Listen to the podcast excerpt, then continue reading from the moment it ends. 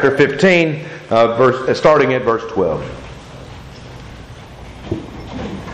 Again, we turn in our uh, copies of God's Word today to 1 Corinthians chapter 15, beginning at verse 12 through verse 34. Hear the word of the Lord. Now, if Christ is preached that he has been raised from the dead, how do some among you say that there is no resurrection of the dead? But if there is no resurrection of the dead, then Christ is not risen. And if Christ is not risen, then our preaching is empty, and your faith is also empty. Yes, and we are found false witnesses of God, because we have testified of God that He raised up Christ, whom He did not raise up, if in fact the dead do not rise. For if the dead do not rise, then Christ is not risen. And if Christ is not risen, your faith is futile you are still in your sins. Then also those who have fallen asleep in Christ have perished. If in this life only we have hope in Christ, we are of all men the most pitiable. But now Christ is risen from the dead and has become the first fruits of those who have fallen asleep. For since by man came death, by man also came the resurrection of the dead. For as in Adam all die, even so in Christ all shall be made alive but each one in his own order. Christ the firstfruits, afterward those who are Christ at his coming. Then comes the end, when he delivers the kingdom to God the Father, when he puts an end to all rule and all authority and power. For he must reign till he has put all enemies under his feet. The last enemy that will be destroyed is death. For he has put all things under his feet, but when he says all things are put under him, it is evident that he who put all things under him is accepted. Now, when all things are made subject to him, then the Son himself will also be subject to him who put all things under him, that God may be all in all. Otherwise, what will they do who are baptized for the dead, if the dead do not rise at all? Why then are they baptized for the dead? And why do we stand in jeopardy every hour? I affirm by the boasting in you which I have in Christ Jesus our Lord, I die daily. If in the manner of man I have fought with beasts at Ephesus, what advantage is it to me? If the dead do not rise, let us eat and drink, for tomorrow we die. Do not be deceived. Evil company corrupts good habits. Awake to righteousness and do not sin, for some do not have the knowledge of God. I speak this to your shame. Amen. Let us pray. Gracious Heavenly Father, you have given to us your perfect word. And dear God, we pray today that through the power of your Holy Spirit, that you would open our hearts and our minds to receive your truth. And in Christ's name we pray. Amen. Please be seated.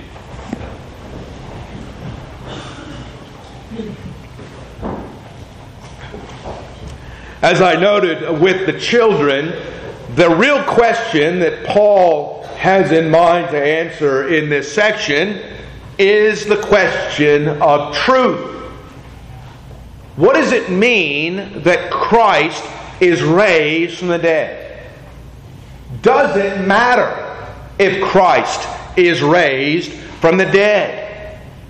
Well, Paul, in what he says here, gives an emphatic yes. It does matter whether Christ is raised from the dead. It matters whether or not the Lord Jesus not only raised, was raised from the dead, but that the Lord Jesus was God incarnate. You know, there are certain non negotiables in the Christian faith. There are certain things that you must believe in order to be truly a son and daughter of the living God.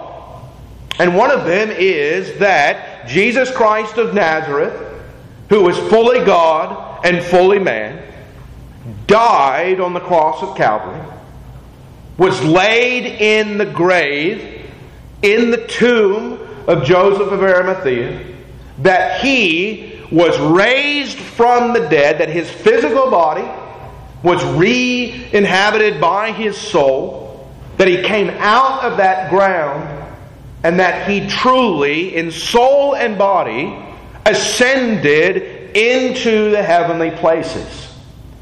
Deny any portion of that testimony, and you are outside the Christian faith. Again, Paul is not one to mince words. If Jesus Christ was God but didn't die on the cross, then we are still in our sins. And we are in need of a Redeemer. And we should be like the Jews who continue to look for Messiah. Because again, if we're dead in sin, what does that mean for us when we die ourselves? It means that we go into the ground unjustified, unsanctified, and condemned to hell. If Jesus Christ was fully God and fully man, but only appeared to die on the cross, you know, kind of fell asleep, as it were, or went into a coma, and just kind of happened to wake up in the grave, and the angels heard his cries and rolled the stone away, then we again are still in our sins. Because as, as Paul had made clear at the opening of chapter 15, the death of Christ, his physical death, the shedding of his blood, was necessary for the atonement of our transgressions. As we hear Paul say in this portion, again, for as in Adam all die, even so in Christ all shall be made alive, we are reminded of this reality. That everyone present here today, everyone who has ever breathed air on this earth, is dead in sin because of Adam's transgression in the garden. Now, of course, that itself has all kind of uh, things attached to it. For if Adam was not real, if Adam was not a historical figure, if Adam was just kind of a figment of somebody's imagination or a conveniently created myth, what does that say about Jesus Christ? It says that Jesus Christ was a liar. That Jesus Christ did not tell the truth when he was here on this earth. And if Jesus Christ is a liar, what does that say about our sin? It says we are still in our sins because Jesus Christ would then be a sinner. And would Jesus Christ in his sinful flesh be sufficient for our transgressions? Well, no. Jesus Christ had to be a perfect sacrifice for sin. Again, these things matter.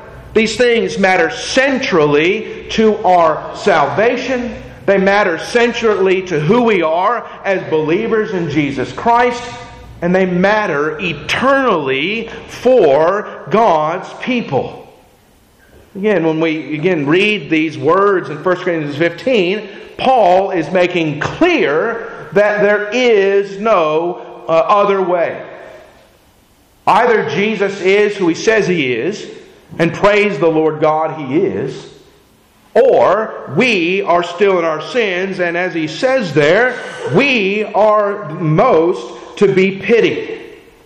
You know, our faith is futile. Again, brothers and sisters, as we read these words, of course, uh, our hearts and minds are drawn to that inescapable truth that our faith is not futile, that our hope is not in vain, that the comfort of our salvation is in the reality of our God. That He is the God who created the heavens and the earth. That He is the God who created Adam out of the dust of the earth. That He breathed life into Adam. That He is the same God who considered it not robbery to be equal with God, but came in the form of the flesh. Who was born of a virgin in the city of Bethlehem. Who was tempted in every way that we are tempted, yet without sin. And this self same Jesus Christ has made us alive in Him because of who He is. That He is the God of truth, the God who has given to us this glorious promise that we might rest and trust in this glorious giving of Himself. That we might know again once more that we stand in Him. That the knowledge that we have has been given to us by Him, that we, again, might find that glorious peace in His reality. And that's why Paul will close this particular section by uh, speaking in the way he does. For if these things aren't true, then what are we doing here? Why are we gathered together on a Sunday when we could be watching the Masters?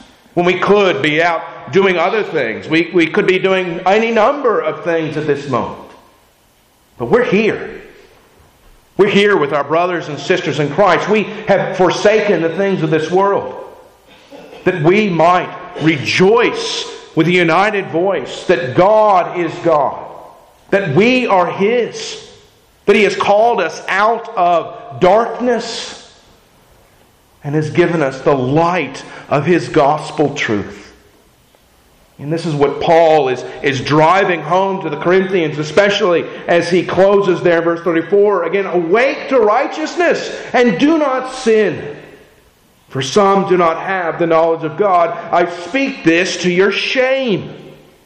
Now, why is it that Paul says that? Why, why does he speak this to their shame? Well, if you're speaking to someone's shame, that means they have something that they have wrong with them. And what do you think is the shame? What is wrong at Corinth? Again, the reason why Paul is speaking these words is because they have allowed false teachers into their midst. Again, they have kind of broken down the wall of division, as it were, and have allowed anybody who feels like it to come into their house and to say whatever it is they would like to say. You know, there, there is no guard up when it comes to the preaching of God.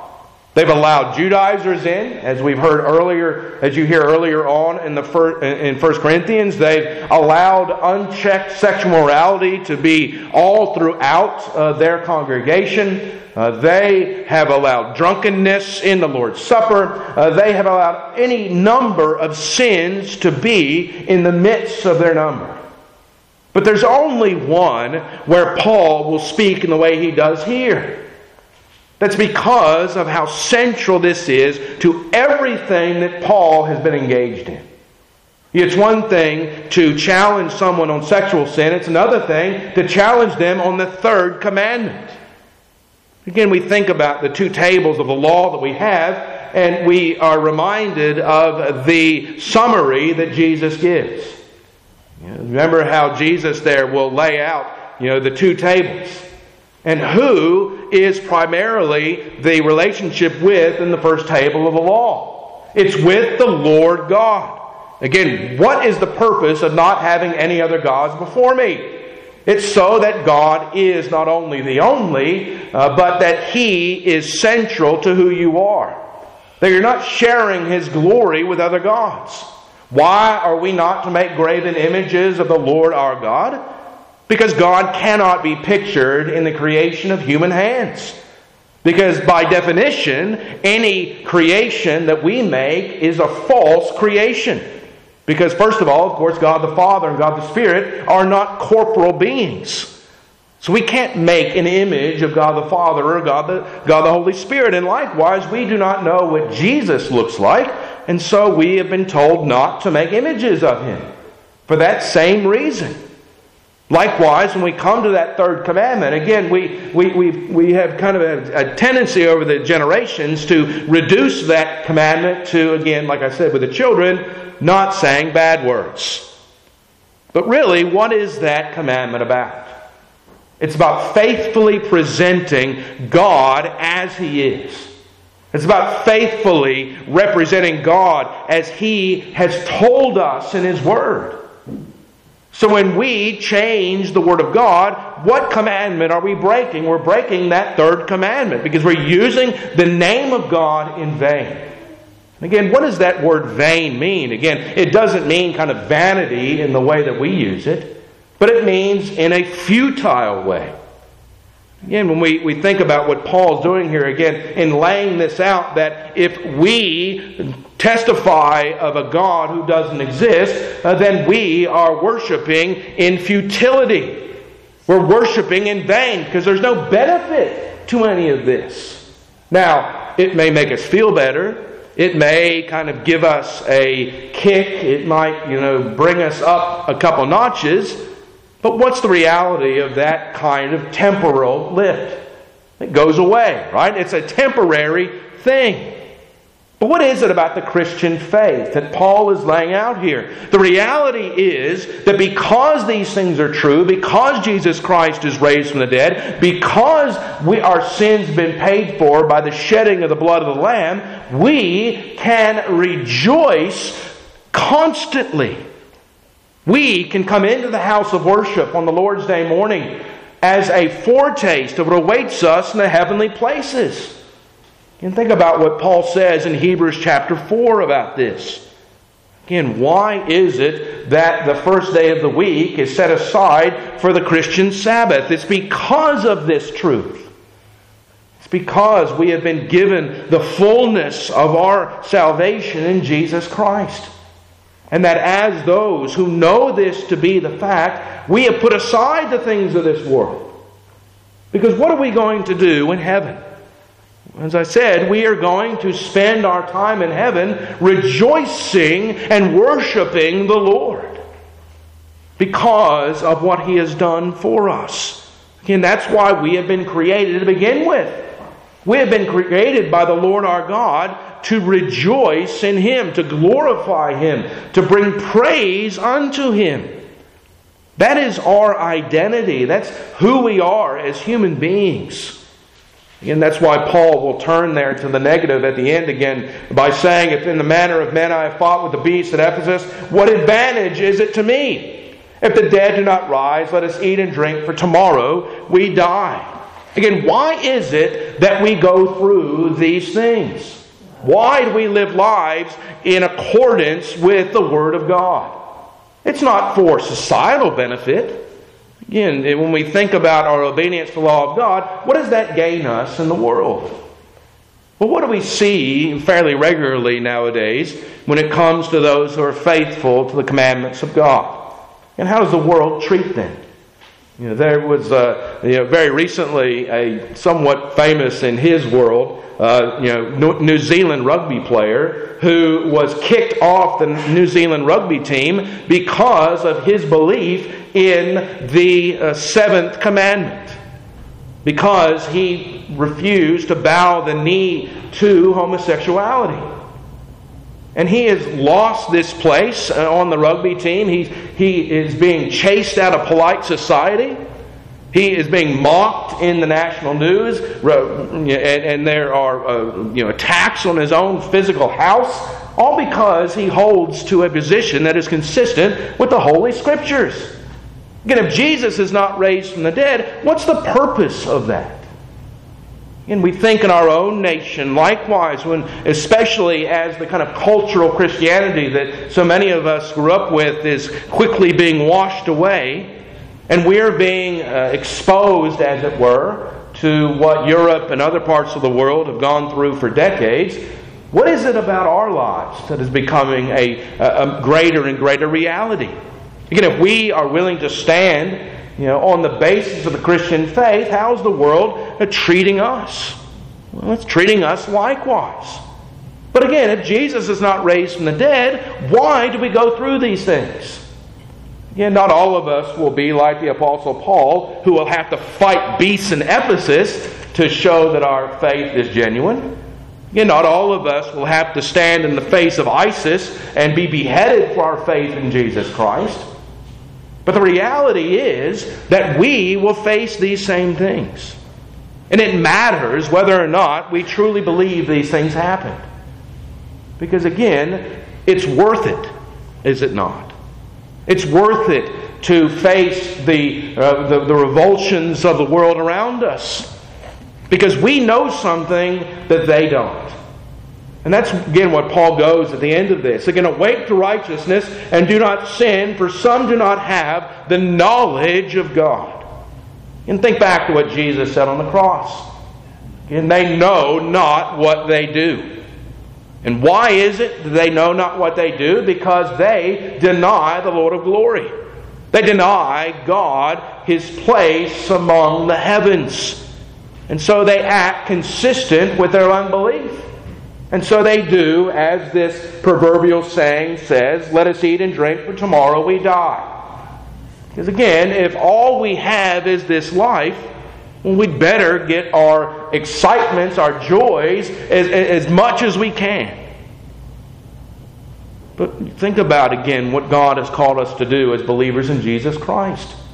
Again, where is the true joy that we are to find in this life? The true joy that we find in this life comes from obedience to the law of God. As believers in Jesus Christ, we understand that the wisdom of God is greater than the wisdom of man. You know, in, uh, in Sabbath school this morning, we looked at Haggai uh, chapter 1, and one of the illustrations that Haggai uses through the wisdom of God is uh, something that we are familiar with. You know, we all know people who have you know, a hole in their pocket when it comes to money. You know, as soon as it comes in, it goes right out. And those people are, are constantly working, constantly trying to gain more money so that they can pay off creditors, so that they can use it for all kinds of things. And so they you know, are just constantly in this movement. And what do we see is the fruit of those kinds of lives? Well, not only do we see that anxiety continuing to, to up, but what are they left with uh, in their lives? They leave a wake of destruction around them you know, as they continue to seek after this idol. Of course, that's the nature of all unbelief when it comes to idolatry. Again, idolatry at its center is seeking after the things of this world rather than things of God. In understanding that all of these things that we see are passing away. That the joys found in the pleasures of the flesh are but for a fleeting moment. Paul, here, as he writes to the Corinthians, again, is, is driving this home. Again, in the way that he describes the Lord our God. But each one in his own order Christ, the first fruits, afterward those who are Christ at his coming. Then comes the end when he delivers the kingdom to God the Father, when he puts an end to all rule and all authority and power, for he must reign till he has put all enemies under his feet. The last enemy that will be destroyed is death, for he has put all things under his feet. Paul, there quote, uh, quoting from Psalm 8, in that wonderful psalm which testifies to the wisdom of God versus the wisdom of man, contains in it that, that beautiful phrase you know, that the babes do what? That the babes will promote and profess the glory of God. When we think about that, of course, we're drawn to what Jesus says about the nature of our faith. You know, how are we to receive the kingdom of God? We're to receive the kingdom of God as little children. And what is it about that illustration that Jesus is conveying? It's that reminder that we are fully reliant upon Jesus Christ. That we are reliant upon Jesus for every part of our being. That there is no portion of our lives that is outside the kingship of Jesus Christ. Again, that's where the rebellion of our hearts most, most directly gets us in trouble.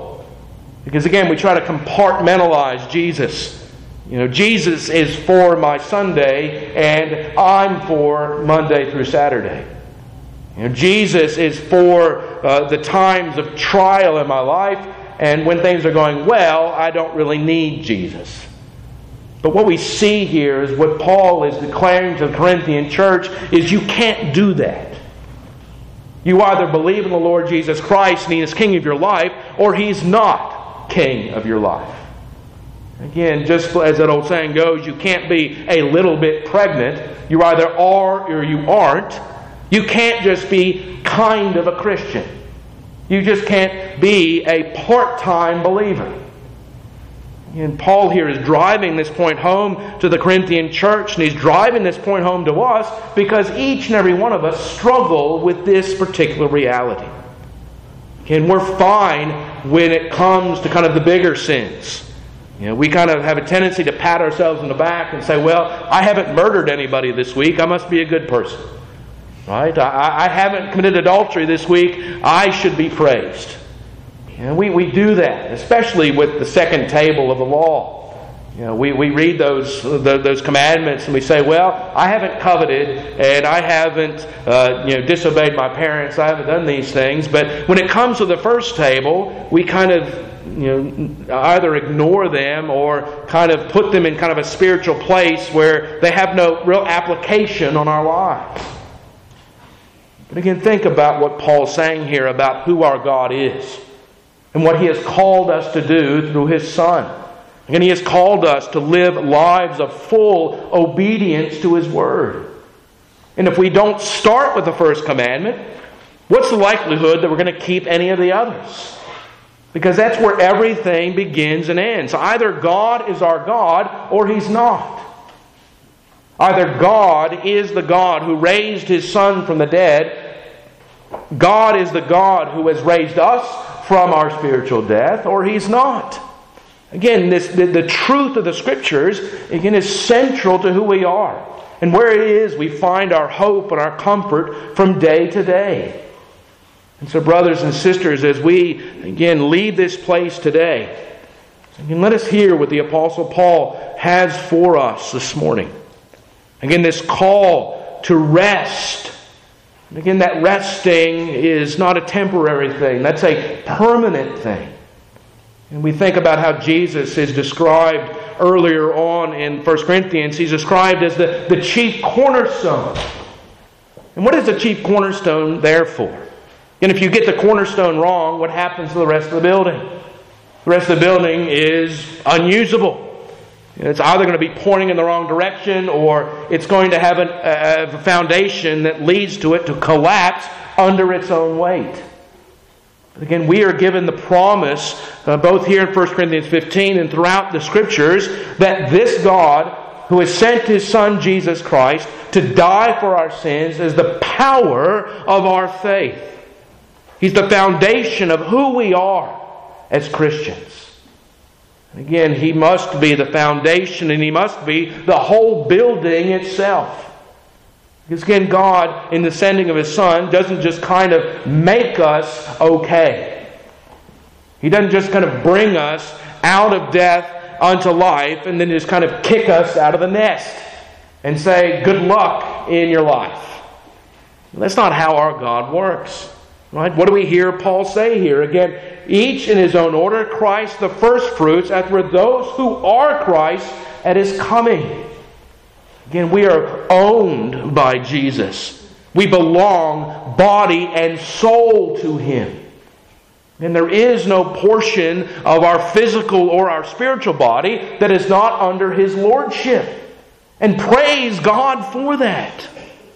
Again, this is the call of the believer as we close this morning. Again, I affirm by the boasting in you which I have in Christ Jesus our Lord, I die daily. Again, this walk is, is one that we must face every morning as we awake uh, out of our slumbers. That each day we will have this fight within us between the old man and the new man. And as this fight is ongoing, what is the only solution, the only victory? It's in that resting in Jesus Christ. It's in that putting everything into His hands. Again, when we, we say those words, again, do not be anxious for anything, and it's not just when it comes to the big decisions of life.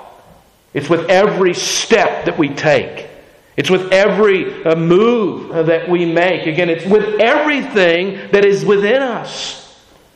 Again, that full resting in Christ is the victory that we see here in 1 Corinthians 15. So, brothers and sisters, let us again heed the words of, uh, of our Lord. And let us remember uh, that our identity is in Christ, that God is the foundation of our lives, and that we are to live in the newness of this life, that we are to awake to righteousness and have the knowledge uh, that God is our God and that we are His people. Amen. Let us pray. Gracious Heavenly Father, you are the God over all things, and you are the God who has sent his only begotten Son, that whosoever believeth in him shall not perish, but shall have eternal life. Amen.